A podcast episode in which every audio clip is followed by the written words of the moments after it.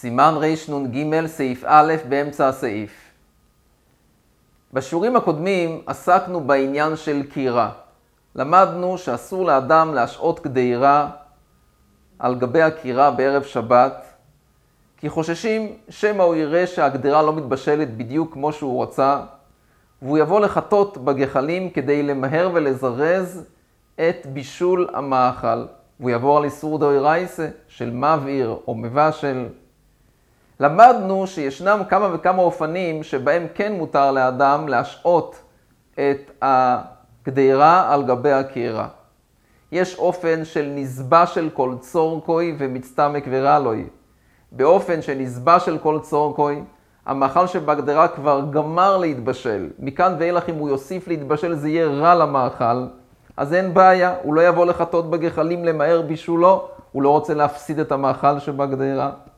למדנו שיש אתר של גדירו חייסה, דהיינו, אם הוא הניח דבר חי בתוך הגדירה, דבר שבכל מקרה לא יהיה מוכן לסעודת הלילה, ולמחר בכל מקרה זה כן יהיה מוכן, אז אין חשש שמו יחטא, כי בכל מקרה לצורך הלילה תמיד זה יהיה מוכן, לצורך מחר גם בלי החיטוי שלו זה יהיה מוכן, כך שאין לו צורך לחטות. למדנו שיש אתר של גורוף וקוטום, דהיינו, שהוא הוציא את כל הגחלים מהקירה, או שהוא קטם, הוא פיזר על הגחלים שבקירה אפר כדי למעט את החום שלהם.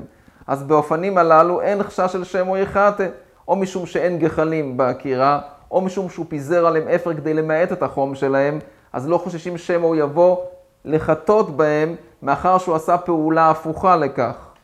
למדנו שיש אתר של קש וגבובו, שמה? שאם כי אם בקירה אין עצים, אין דברים שיש מהם גחלים, אלא הוא חימם בקש וגבובו, שכאשר הם מתחממים, הם נשרפים וקלים מהעולם, אין בהם גחלים, אז אין חשש של שם או יחטא. כל זה למדנו בשיעורים הקודמים, וזה אמור לגבי קירה.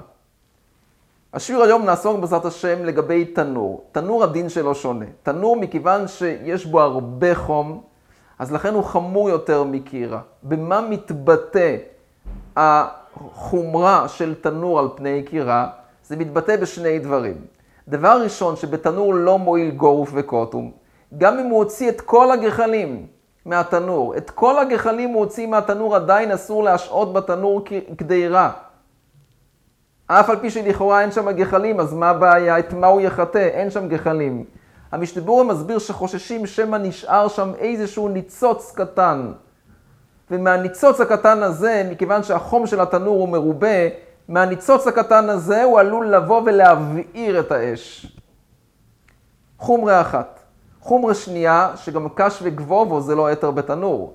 גם אם התנור הוסק בקש וגבובו, הדין הוא שאסור עדיין להשעות בתנור. כי מאחר שהחום של התנור הוא מרובה יותר מקירה, אז גם בקש וגבובו חוששים שמא עדיין יועיל החיטוי והוא יעבור על איסור. מה הדין קש וגבובו שהוא גרף וכתם? המשתמור דן בזה, האם זה מועיל בתנור או לא. הקופונים זה החומר של תנור על פני קירה שמה? לא מועיל גורו וקוטום ולא מועיל קש וגבובו. מה כן מועיל?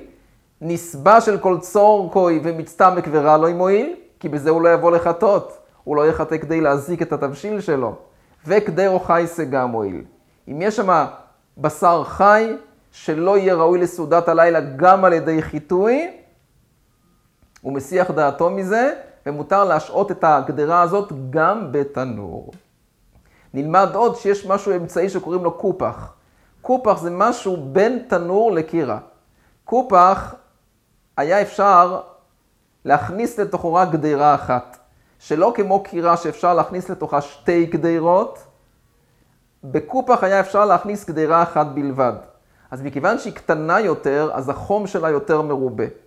אז לכן, זה לא כמו תנור, אבל זה גם לא כמו קירה. במה?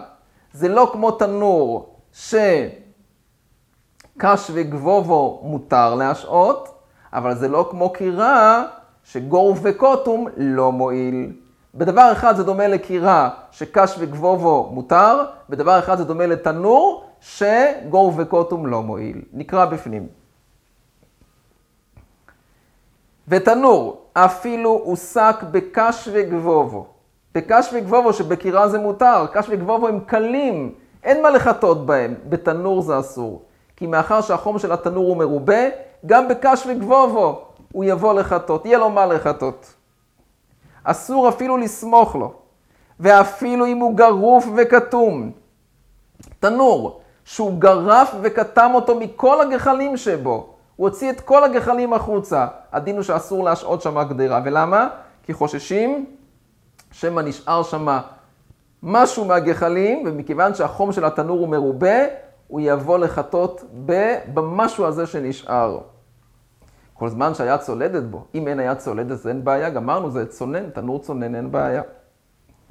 וכל שכן שאסור לשהות בתוכו או על גבו. לסמוך לו אסור, וכל שכן שאסור לשהות בתוכו ועל גבו. זה תנור. אבל המשתבור מוסיף כאן שמצטמק או כדרך חייסה מועיל בתנור. עכשיו קופח. קופח זה משהו אמצעי. החום שלו מרובה יותר מקירה ופחות מתנור, אז מה הדין? קופח שהוא מקום שפיטת גדירה אחת, שלא כמו קירה שיש שם מקום לשתי גדרות, אז החום מתפשט, אלא החום סגור שם, החום מרובה יותר. אז מה? זה מצד אחד דומה לקירה שהיא מוסק בקש וגבובו דינו כקירה, אבל מצד שני מוסק בגפת ועצים לא מועיל גורוף וקוטום כמו תנור. מה הדין תנורים שלנו? דינם כקירה. דינם כקירה, ככה כתוב, ואנחנו לא מחמירים בהם, ועל המשתבור מביא שזה לא כל כך פשוט. זהו, אז בזה אנחנו מסיימים פחות או יותר את העניין של קירה, קופח, תנור. בשלושתם אסור להשעות, ההיתרים של קירה הם נסבה של כל צורקו מצטמק ורלוי, כדי רוחייסה, גרוף, כתום, קש וגבובו. ההיתרים של תנור הם כדי רוחייסה ומצטמק ורלוי בלבד. ההיתרים של קופח, מצטמק ורלוי, כדי רוחייסה וקש וגבובו. עכשיו השולחן ערוך עובר לעסוק מה הדין אדם שישעה באיסור. באיסור. ישעה בקירה, בתנור, בקופח, באיסור. היה אסור לו להשעות והוא ישעה. מה הדין? האם המאכל מותר או אסור?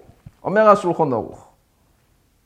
ואם שכח ושעה, אם הוא תבשיל שבישל כל צורכו מותר, אפילו אם מצטמק ויפה לו.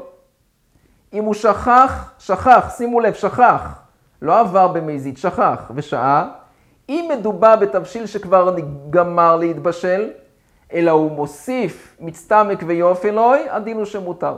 מכיוון שהמאכל כבר התבשל כל צורכו, אז לכן, אף על פי שזה מצטמק ויופי לוי, הדין הוא שמותר, לא כנסו אותו. זה הכל בשכח. אבל אם הוא עבר ושעה, אסור גם בנסבה של כל צורכוי, אם זה מצטמק ויופי לוי, כי הוא נהנה מהאיסור. הוא נהנה ממה שהוא עבר על איסור, מצטמק ויופי לוי, אז זה אסור. גם בשכח, אם זה תבשיל שלא יתבשל כל צורכו אסור, הוא אסור. ואם החזירה אינו יהודי בשבת, דינו כשכח ושעה. החזירה אינו יהודי, שימו לב, לא שעה. גוי החזיר אותה על גבי יקירה, דינו כשכח ושעה שמה? שבנסבה של כל צור כה מותר. אבל אם החזירו ישראל, דינו כעבר ושעה, שמה? שגם בנסבה של כל צור כה אסור, אלא אם כן זה מצטמק ורע לו, אז הדין הוא שמותר.